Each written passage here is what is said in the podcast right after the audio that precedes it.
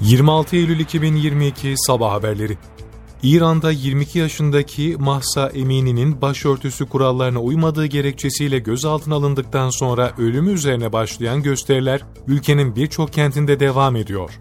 İranlı yetkililer ülkenin kuzeydoğusundaki gösterilere katılan 60'ı kadın 739 kişinin gözaltına alındığını açıkladı. Başkentin birden fazla bölgesinde gösteriler düzenlendi. Bazı bölgelerde ise halkın evlerinin penceresinden protestoculara destek verdiği görüldü.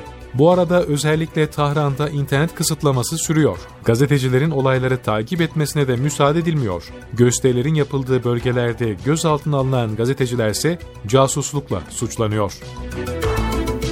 Milli Savunma Bakanlığı TAL sevkiyatı kapsamında 9 geminin daha Ukrayna limanlarından hareket ettiğini açıkladı.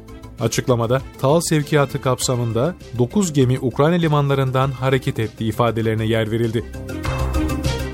Milli Savunma Bakanlığı Irak'ın kuzeyindeki Pençe ve Pençe Kilit operasyon bölgelerinde 4 teröristin daha etkisiz hale getirildiğini bildirdi. Milli Savunma Bakanlığı'ndan yapılan açıklamada Irak'ın kuzeyindeki terör inlerine yönelik operasyonların aralıksız sürdüren Kahraman Mehmetçik, Pençe ve Pençe Kilit operasyon bölgelerinde 4 PKK'lı teröristi etkisiz hale getirdiği ifadelerine yer verildi.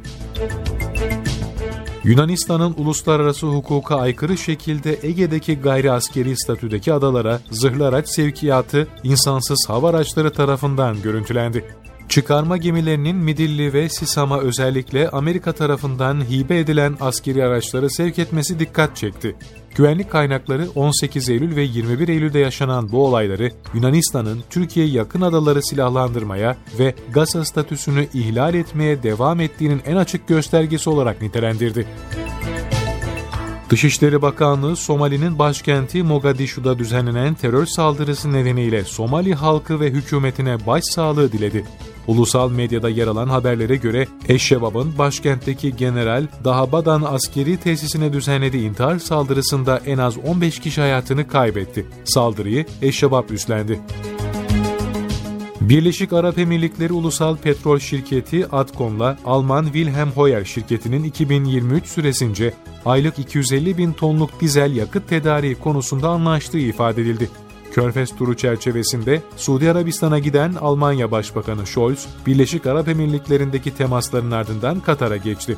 Alman medyası da Scholz'un enerji alanında görüşmeler ve anlaşmalar yapmak üzere Körfez turuna çıktığı haberlerine yer vermişti.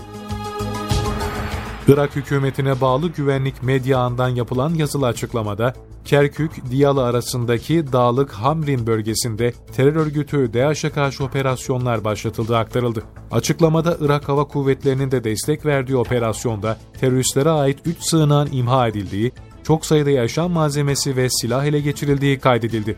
Teröristlerin bu bölgeden güvenlik güçlerine saldırı hazırlığında olduğuna dair istihbarat alındığına işaret edilen açıklamada operasyonun genişletilerek süreceği vurgulandı.